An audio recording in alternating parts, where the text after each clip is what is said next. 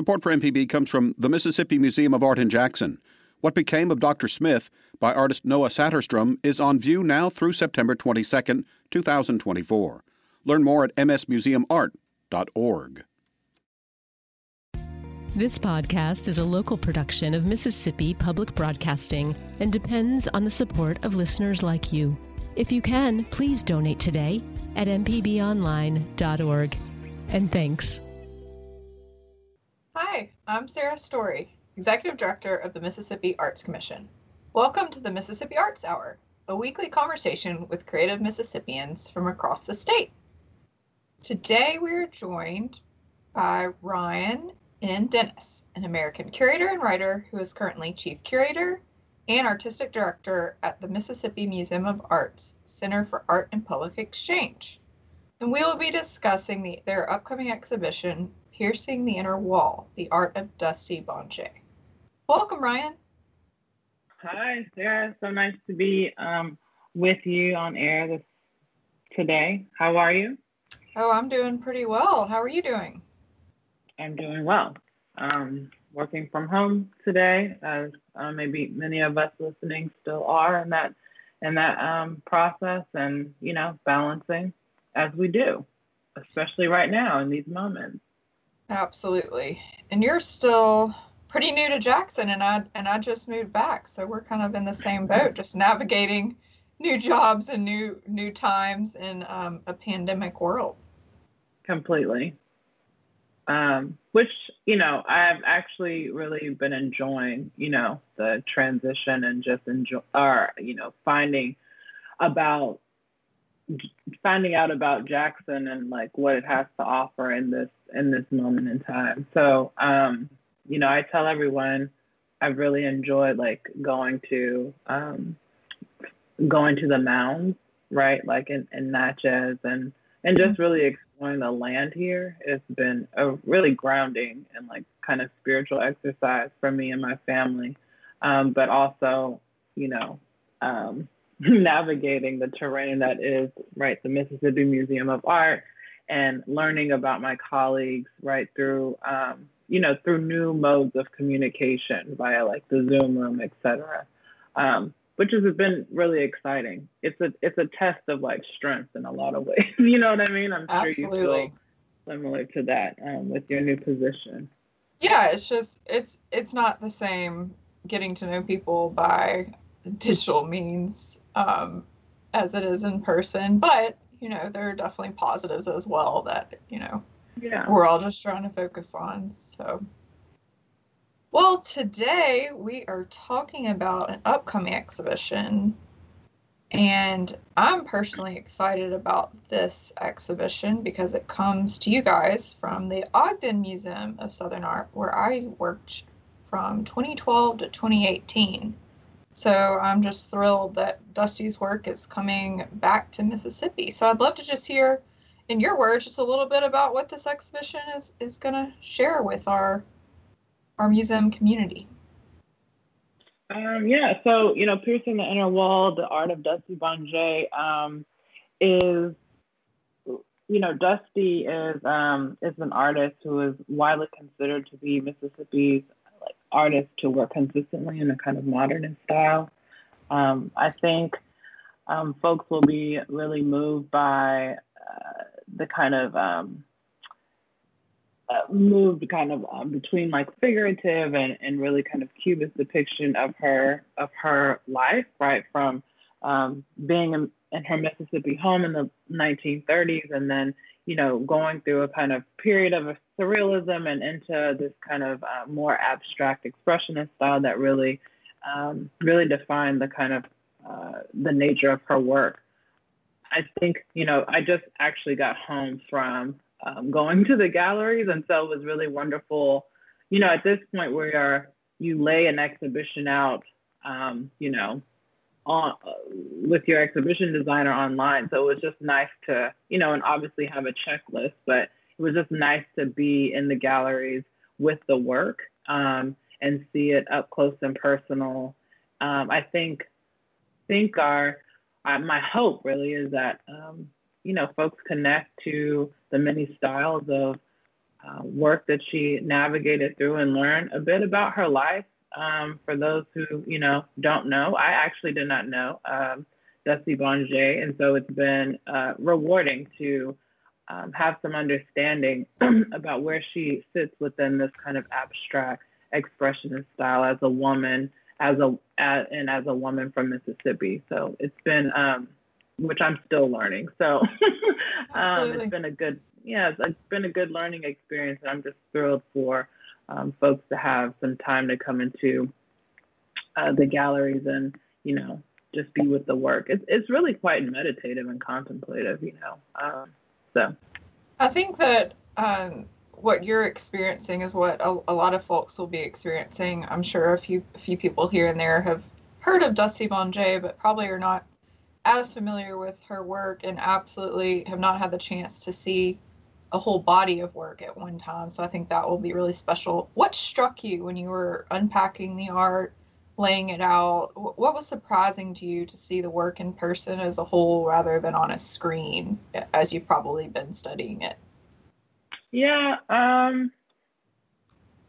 it's a good question. I mean, like scale, you know, the scale differences between the work, earlier work is, you know, more studies and smaller kind of canvas paintings. And then you move into a kind of surrealism aspect of, she calls them keyhole people, or kind of like into the voids. And I just love the play of scale, right? And also like coloration, just recognizing, which you don't, you know, it's hard to read, no matter how, you know, how high res an image can be, it's just hard to read how colors show up on a screen. And so there's a lot of beautiful markings with color, and just, you can, in my opinion, you know, really get a sense of how she was like sitting with work and her brush strokes, and just feel really kind of like intentional and sensitive all at the same time. That's great. That's a great description. And is this all 2D work? Did she make any 3D or sculptural work in this actually, show? I mean, majority of the, so the exhibition really comprises of about 65 paintings. I think there's approximately 28 or 29 works on paper, and then three sculptures. And so you're familiar, Sarah, with the museum's galleries. And so what I've done is the kind of smaller works, you know, when you walk into the museum, there has been like the pre-Columbian works that are on view right in the kind of corridor. And so I've staged like her old workstation, paintings, etc.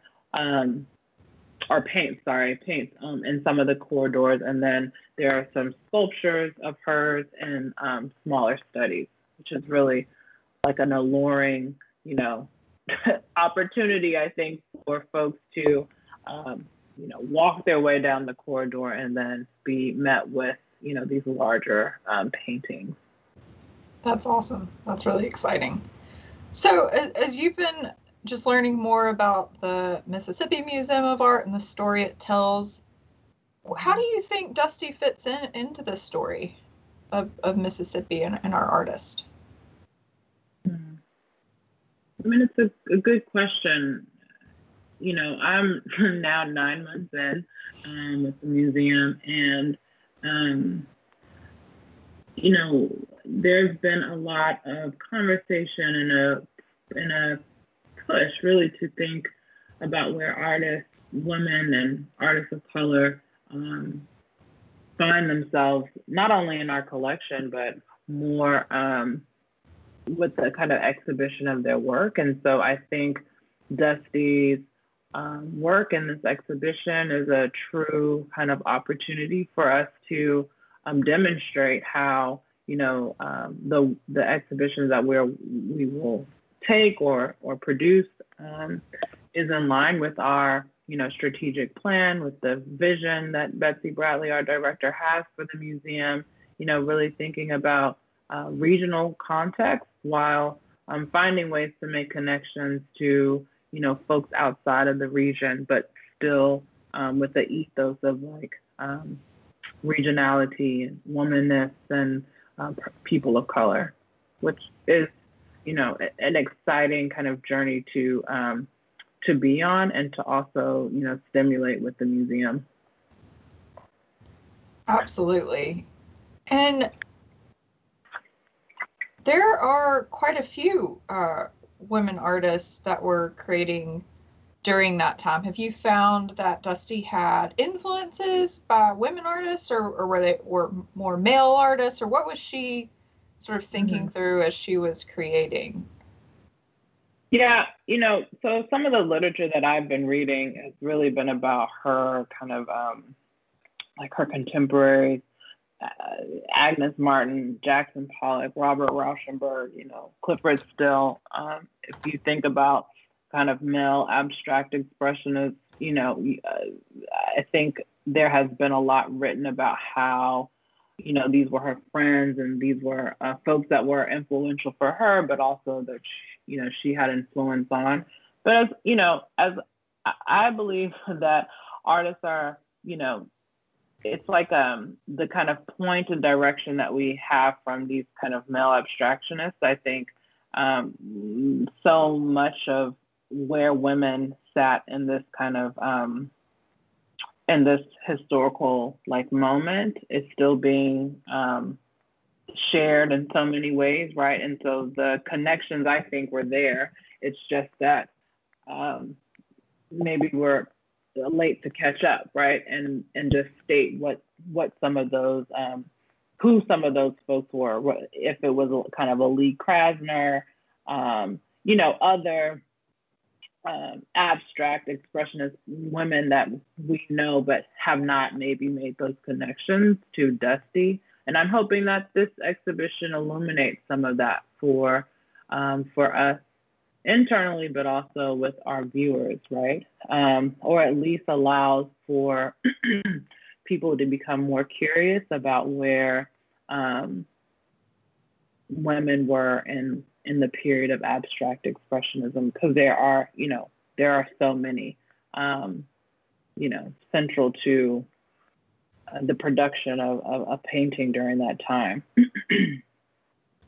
Absolutely, and it's exciting to have a rediscovery of an artist's work, and of course, just make all of those great connections from the names that are more household names.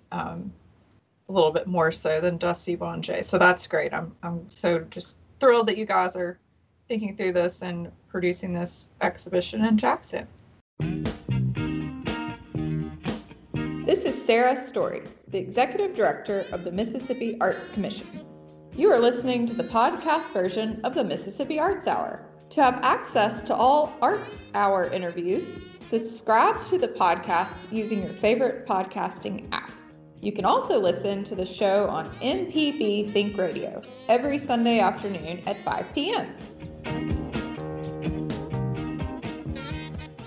Deep South Dining is the show all about the culture of Southern flavor, from fried chicken and collard greens to shrimp and grits and a glass of sweet tea. Subscribe now to the podcast using any podcast app or download our MPB Public Media app. This is an MPB Think Radio podcast. Welcome back to the Mississippi Arts Hour on Mississippi Public Broadcasting. I'm Sarah Story, the Executive Director of the Mississippi Arts Commission. Today I'm talking with Ryan Dennis, the curator at the Mississippi Museum of Art, and we are discussing the upcoming exhibition, Piercing the Inner Wall, the Art of Dusty Bongé. Thanks again, Ryan, for joining us today. So good to be on with you, Sarah. So, I'd love to just hear more and just give folks listening a little bit better idea of Dusty Bongé's life. You know, when her time she was born in Mississippi to her long journey around to different cities and back again. Of course. I mean, so Dusty was born in August of 1903. She was raised in Biloxi, She attended Blue Mountain College in 1919. And then at some point, I mean, she received her kind of parents' blessing to leave Mississippi, and she went to study theater in Chicago in 1921.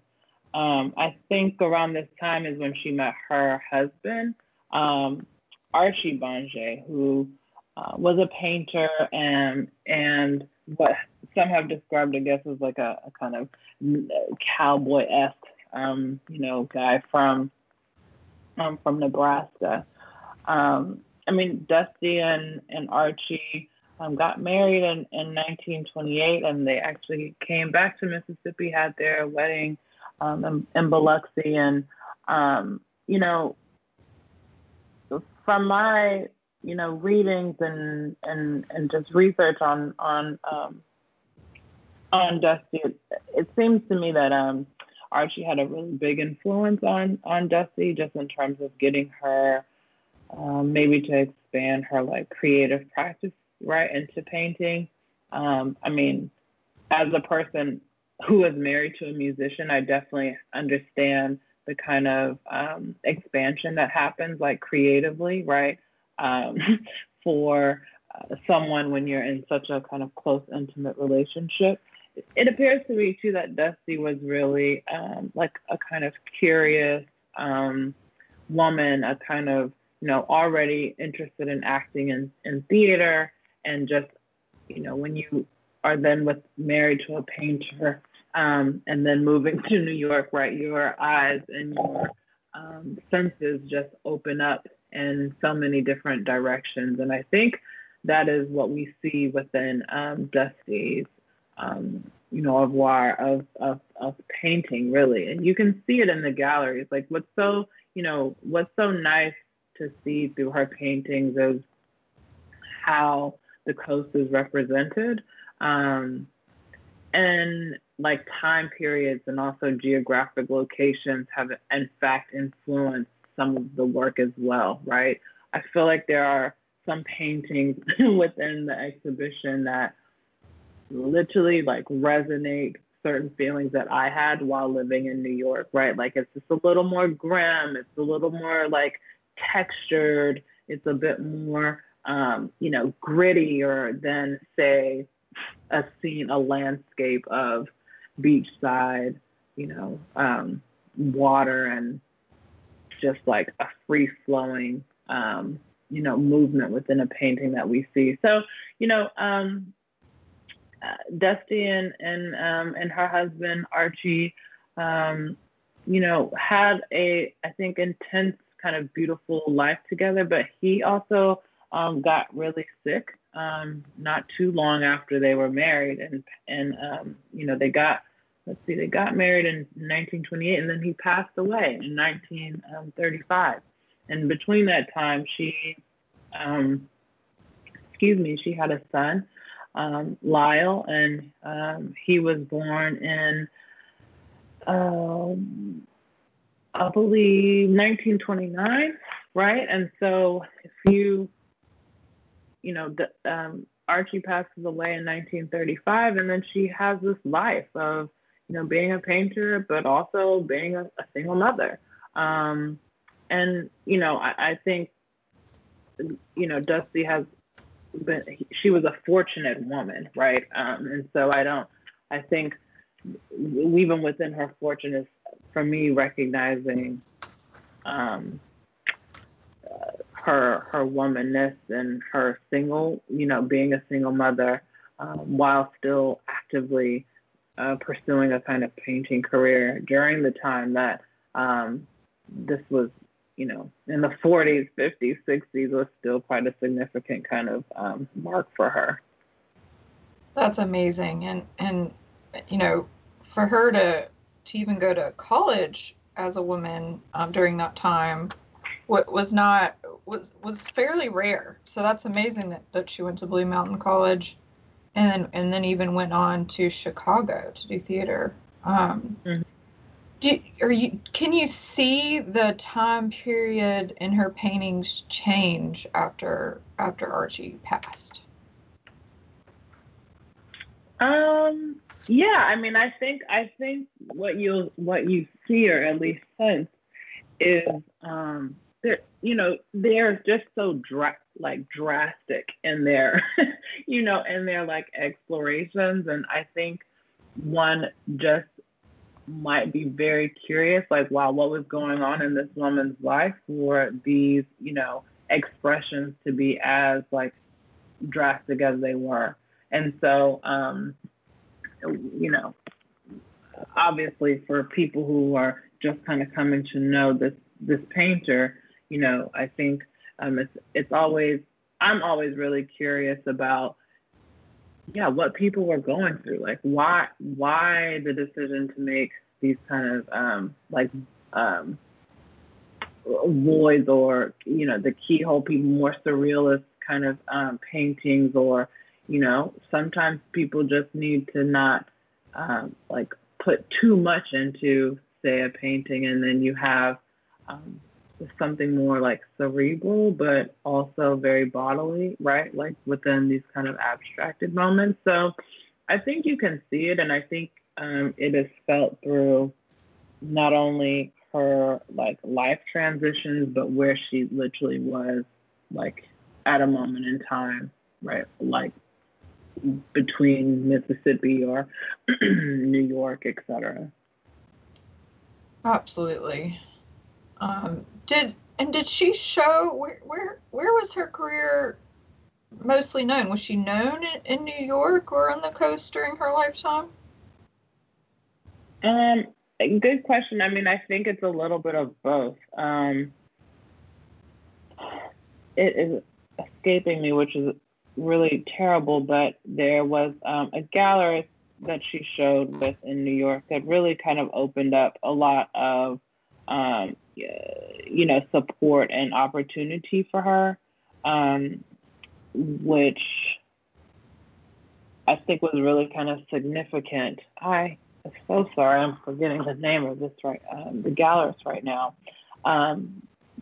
There is also something really interesting, I think, about artists that come from the South, and how kind of quote unquote well known they are. I mean, I think obviously during the time that Dusty was working, she was probably overshadowed by the number of, male artists dominating, opportunities. I think we know what that story looks like. And so, her, I guess, well-knownness is happening now through an exhibition like this. And, it's my hope, you and I talked a little bit about this a few days ago, that, there might be other opportunities where this exhibition travels, say, to Chicago or to New York, to really make the connections of her life in the places that she has touched, and with her paintings as a kind of influence. I think it would be such a great opportunity for her legacy and her family as well. Absolutely, and it's always fascinating to just see when exhibitions like this do travel to other cities. You always discover new things about the artists along the way. I'm sure you found that to be right. True as well. Completely. Which is exciting. Yeah. So what, is there a piece when you've been looking through the exhibition, putting it together, laying it out, is there a piece or a series that has really struck you personally?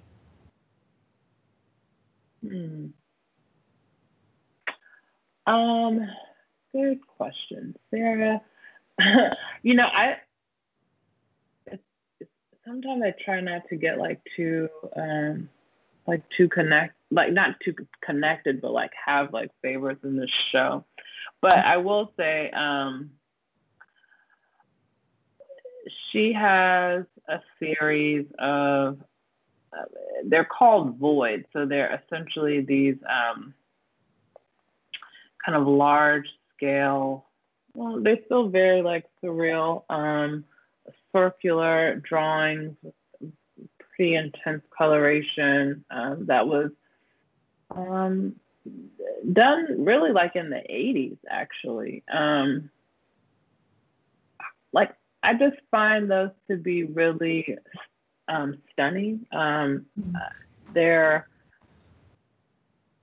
I don't know, I think it's like a, there is something within those paintings that connect to her earlier paintings, but just more like mature, almost more refined and kind of directed.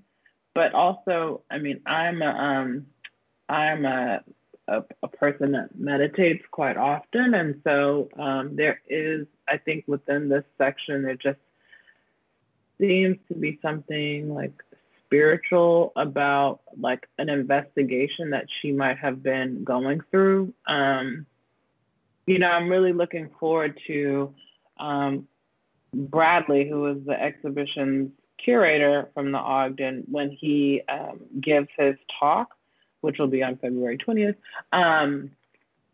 It will be a virtual program, but I'm really looking forward to hearing how some of these really distinct sections, like how he was thinking about them when he organized it. But yeah, I mean, I'm really moved by the void section and some of her later work, specifically, yeah, between like 1982 to 87, these really lovely, like red-orange drawings or paintings. That's one of my favorites, you know, if we will, is called Big Red and Passage. And they're just, scale-wise, again, they're like, scale is, has maximized within, you know, this body of work. And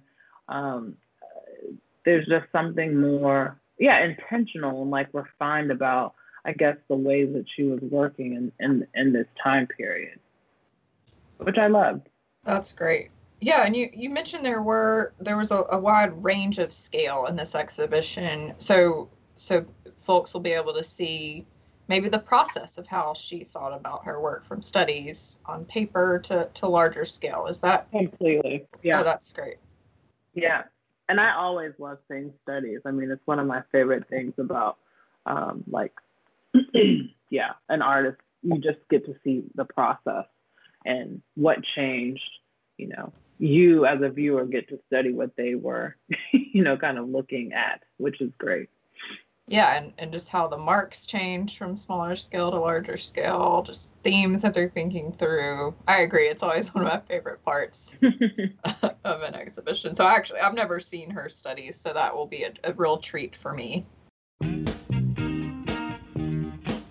This is Sarah Story, the Executive Director of the Mississippi Arts Commission. You are listening to the podcast version of the Mississippi Arts Hour. To have access to all Arts Hour interviews, subscribe to the podcast using your favorite podcasting app. You can also listen to the show on MPB Think Radio every Sunday afternoon at 5 p.m. Hi, I'm Walt Grayson. You can now listen to the wild, weird, and wonderful stories of Mississippi with Mile Marker. Some of the big names that travel up and down the highways, obviously Elvis and Johnny Cash, and you have Jerry Lee Lewis, Carl Perkins. Join me as we hit the roads of Mississippi on Mile Marker. Johnny Cash suggested that Carl write a song called Blue Suede Shoes. That was all kind of created there in Amory. You can listen by going to mpbonline.org/radio or by using your favorite podcasting app. This is an MPB Think Radio podcast. Welcome back to the Mississippi Arts Hour on MPB. I'm Sarah Story, the Executive Director of the Mississippi Arts Commission, and we're joined today by Ryan Dennis, our curator over at the Mississippi Museum of Art, and today we're discussing a new exhibition that'll open in February, Piercing the Inner Wall, the Art of Dusty Bongé. And Dusty Bongé, of course, was an artist from Biloxi. And we are just so excited to have her work in Jackson. Ryan, so we were talking a little bit offline about the title of the exhibition. And I know this is an unfair question because you did not curate the show and you're discovering it along the way, as we all are right now. But I'm struck by the title. So It's called Piercing the Inner Wall, the Art of Dusty Bongé. And there's this great quote where Dusty talks about this concept. She says, "The inner wall is, of course, up to you. It is a highly individual thing that surrounds the real person, not the superficial covering. I've always had the feeling that thoughts, ideas, and emotions can penetrate just like an arrow. They go straight through to that inner wall." So as you've been looking at this body of work and taking it in and sitting with it, thinking through it, what does that mean to you, the piercing the inner wall?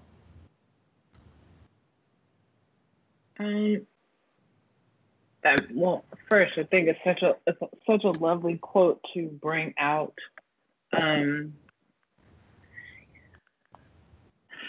I think that quote kind of makes me think about this kind of concept of investigation with her work, or like a kind of curiosity, and like again this kind of exploration of like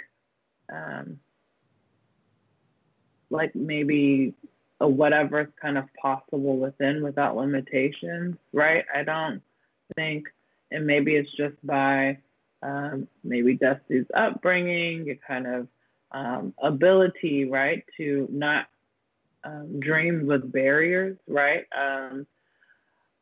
Seems like this exploration of kind of freedom and growth and et cetera is reflected within that quote to me, and you can also see it, I think, within the artwork and as you move through the exhibition. Maybe in a lot of ways it's just not being kind of like tethered to one thing or another, but giving yourself a kind of freedom and expansiveness to try what works for your spirit and your soul in a moment's time throughout your life, right? Like this life that we have, it is potentially going to be long for us, you know, whatever that means, right? Relatively speaking, but, you know, being kind of active in your pursuits.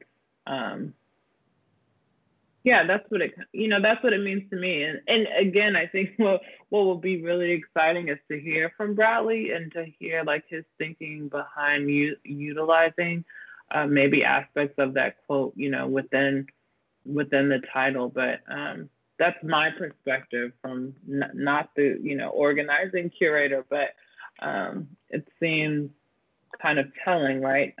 What do you think? Yeah, I think you're right. Can I interview you a little bit? Absolutely. No, I'm just curious, like, what your reflection is to that. No, I agree. I think that Dusty, just through her work and the little bit that I've seen, it is very reflective. It's reflective of her emotions, as you mentioned, the life around her, whether it was New York or the coast, you know, going through a death, bringing life into the world, and just mm-hmm. Just one person's exploration of all of that. And one of my favorite things about a work of a singular artist is the opportunity for us as viewers to really explore what it means to us individually. I mean, this was one woman's life and one woman's experience, but we all can learn and grow and see something in that. You know, maybe we see something new, or maybe we see something in ourselves, or recognize an aspect of her mark making, or her mm-hmm. quotes, or her what she's thinking through. And so I'm excited. It's great to hear what you take away from the exhibition. It's going to be exciting to hear what Bradley Sumrall, the curator, says, and then it'll be great to just hear from the community what they experience walking through this exhibition by one woman who, you know, mm-hmm. lived in 1903 to 1993. So it was mm-hmm. a long life.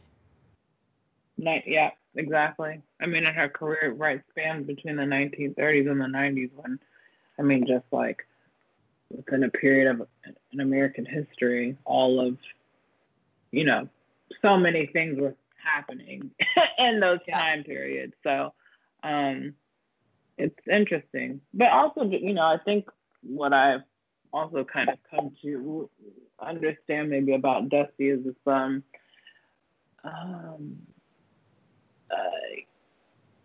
maybe just like her upbringing and being, yeah, she just seemed like a very Southern woman, right? And maybe really had a kind of blessed life to, you know, move and navigate in the ways that she did. So it's, you know, all of those things are really kind of fascinating when you think about like such a time period of like between the 30s and the 90s. There's so much going on, I'm sure. But then situating her within that, you know, within that time frame is just really interesting to think about. Absolutely. Yeah, it's exciting. Well, I definitely look forward to seeing the exhibition and just learning more along the way. And there will be some resources maybe online that you had mentioned before that visitors and people that are interested could check out. Yeah, definitely. I mean, we are planning a number of programs between the opening, which happened on February 20th, and the exhibition is on view until May 23rd.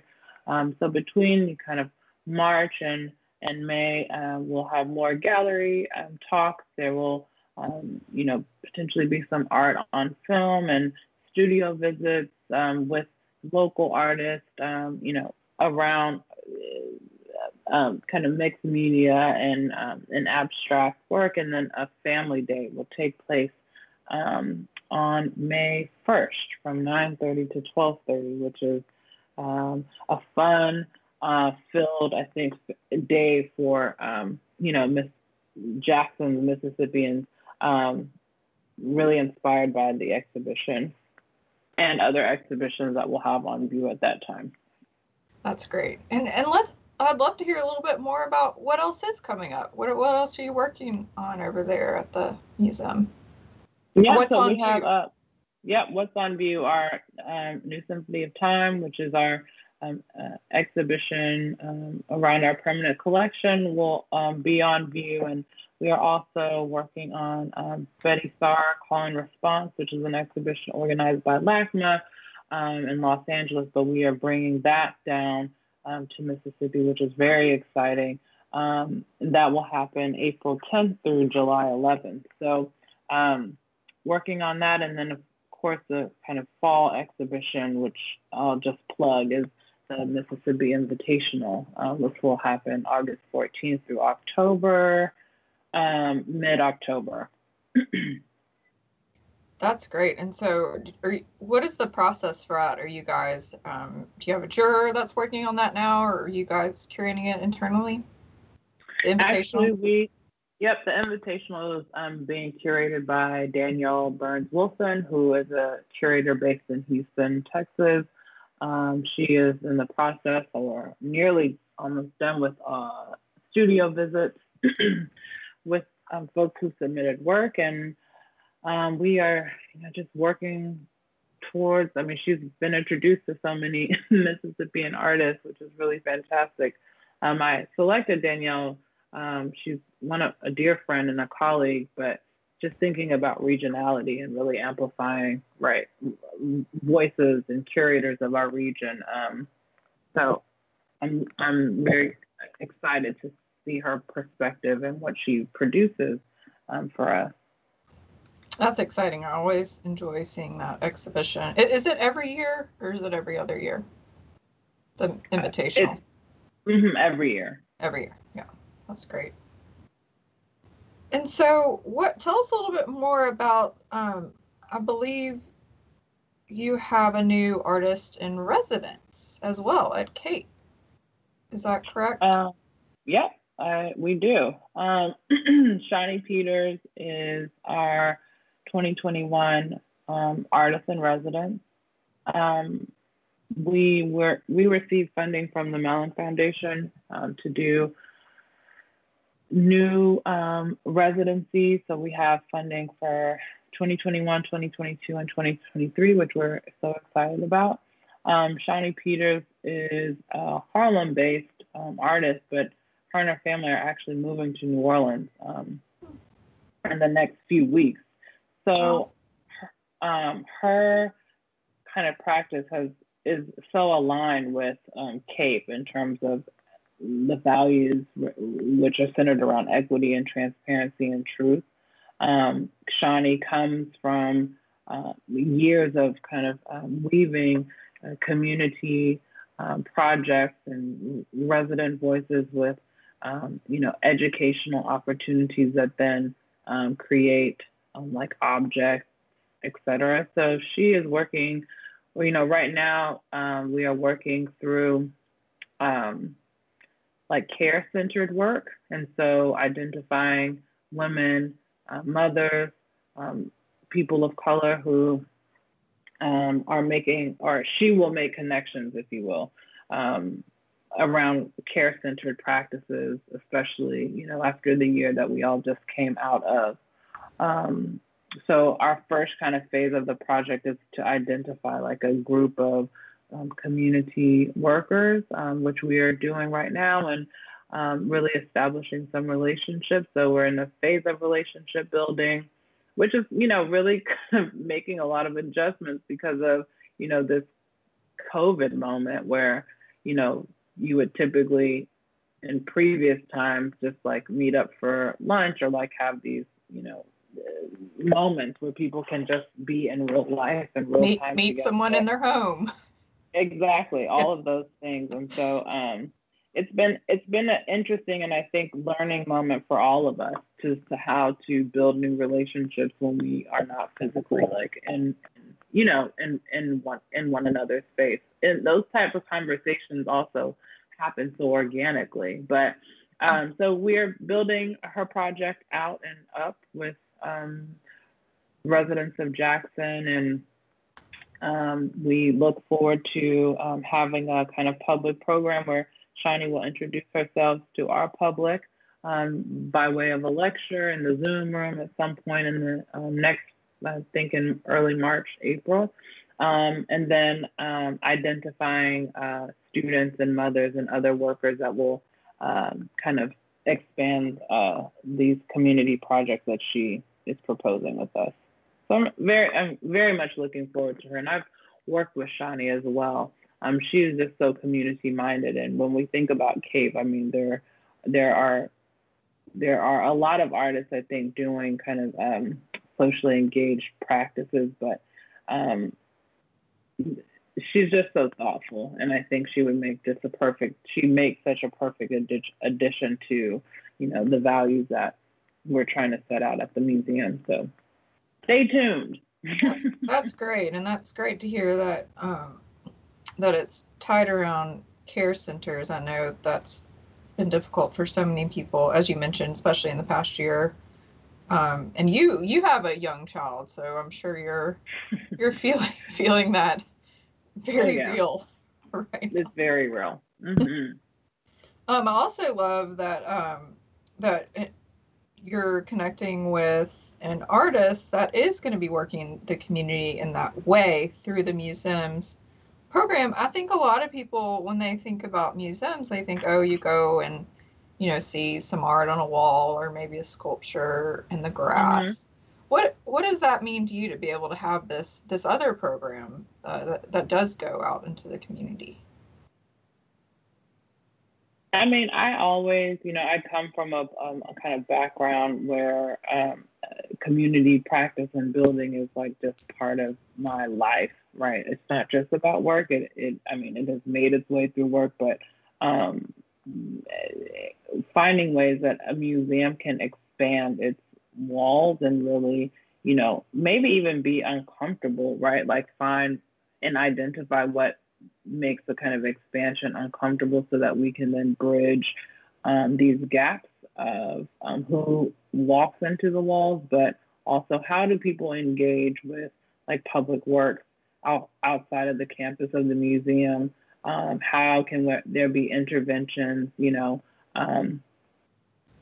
within other parts of Jackson that seem just kind of, again, like it's an intervention. So there are these opportunities that are able to happen, that piques one's curiosity to hopefully have some engagements that are met at the museum but elsewhere. So I'm just really keen on finding ways to expand that and develop it at the museum. And I think through a program like CATE, we're able to do so, but also, you know, through exhibitions like Leonardo Drew, which is on view right now, or, you know, thinking about public art and just and exhibition making and commissions in more, you know, truly expansive ways that are engaging and allow for us to do our work and meet people where they are. It's really important.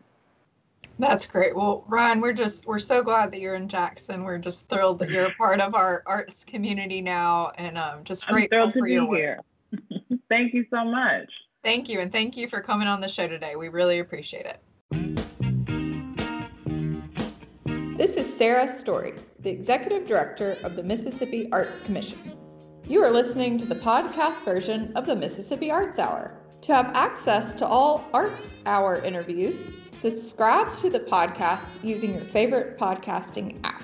You can also listen to the show on MPB Think Radio every Sunday afternoon at 5 p.m.